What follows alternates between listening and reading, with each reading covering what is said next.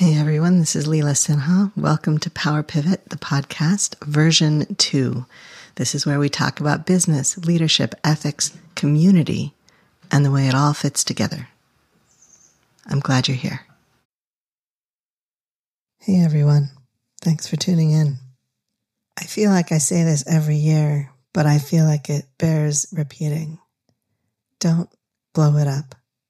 Whatever it is, don't blow it up unless you absolutely have to. We intensives are the kinds of people who want novelty, who want adventure, who want experience, who don't know if we're entirely alive unless something is tugging at the edge of impossibility. Which means that when we start to get things put together, sometimes we start to take them apart. Sometimes we blow things up. Don't do it. Don't do it unless you're absolutely certain. Don't do it unless you've thought about it. Don't do it unless you've made the decision sometime that isn't the 9:30 p.m. of the year to quote someone that I heard recently somewhere on the internet. Don't do it. I know it feels like maybe you're trapped or tired or exhausted or like everything's impossible. I know you feel like the sun will never come back, and for many of us, that's a problem. I know you may be hoarse from screaming, from vomiting, from crying, from exhaustion, from joy. I know the world is on fire. We all do. How could we possibly not? But blowing up something that is working is not going to make it better. So, if it's working, don't blow it up. If you're just bored or fidgety or edgy, if you can tell somewhere in the deep, dark recesses of the back of your brain that the thing that's going on is not actually that the person or place or community or activity is wrong, but that you are edgy and you don't know what to do with yourself and none of your usual tricks are working and it's too cold or rainy or snowy to go out and throw yourself on the mercy of the ocean or the sun or the mountains. Do not, in the face of that kind of dead end, open the wall by blowing it up. Don't do it. There are lots and lots of people making major and minor changes in their lives, lots of entrepreneurs going back to work. That's fine. You can change direction without leaving behind you a swath of destruction so wide and long that you'll never walk your way clear of it. You can change things up in a way that works you can cut your hair and go home to the same person you've loved for 20 years. And if you can't go home to the person that you used to love, you can leave kindly. You can leave graciously. And if it's too dangerous to leave gently, you can at least leave cleanly. Sometimes it's time for a change. Sometimes it's time for a big change.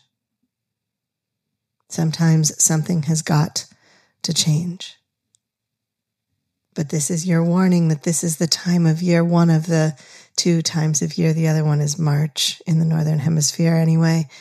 This is one of the times of year where we all have to be exquisitely careful of our own inspiration where we all have to be gentle and kind and sweet to the little dreams that are still struggling much longer than we hoped they would be. Where we all have to ask and double ask and consult with our friends because, in the absence of good advice, we might break something that we'll want, that will hold us up, that will hold us together, that will allow us to break free, to move past the old pattern. It's been growing for a while now, it's almost tall enough to be a step stool. It's almost tall enough to open the door, to reach the shelf in the cupboard with the cookies. It's almost tall enough to make change, to be scary, to be dangerous. See, that's the thing. Sometimes the slow growth, the evolution, the becoming is the thing that creates the most lasting, most profound change, and that's terrifying. Don't blow it up unless it's time. Don't blow it up. If it is time, if it is time to go, go swiftly. If it is time to go, hesitate no longer. If it is time to go, then go. Do the thing. Move decisively. Make your decision. If it's time, then go. But if this is just because you're itchy and fidgety and nothing quite fits right, see if you can find a better fitting pair of shoes. Buy a new shirt. Make yourself a construction paper crown and wear it around the house. Give yourself a new name. Plant the seeds that become tendrils. Let those tendrils wind their ways into the cracks and decide if they're going to hold it together or pry it apart. But make it a decision grounded in the ground, in the air, in the soaring birds, in the rising sun.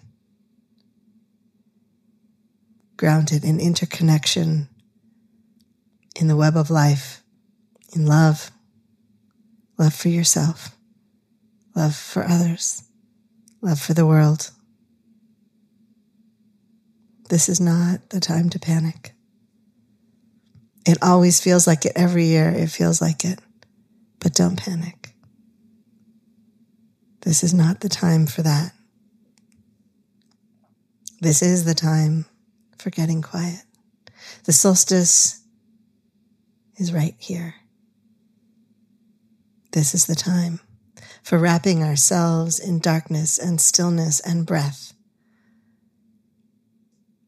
and finding the strength and finding the dream, retrieving who we have been that we loved, washing away who was never us. Snow baths under full moons, crisp, clear nights. Drenching, cleansing rains, deep breaths, community, circles of light, pressing outward into the encroaching darkness. Darkness, soft, wise. The Yule log burns because it has been coming all year, has been coming all year to burn. The Yule log is not an accident. It is the rekindling of an eternal flame. What needs rekindling?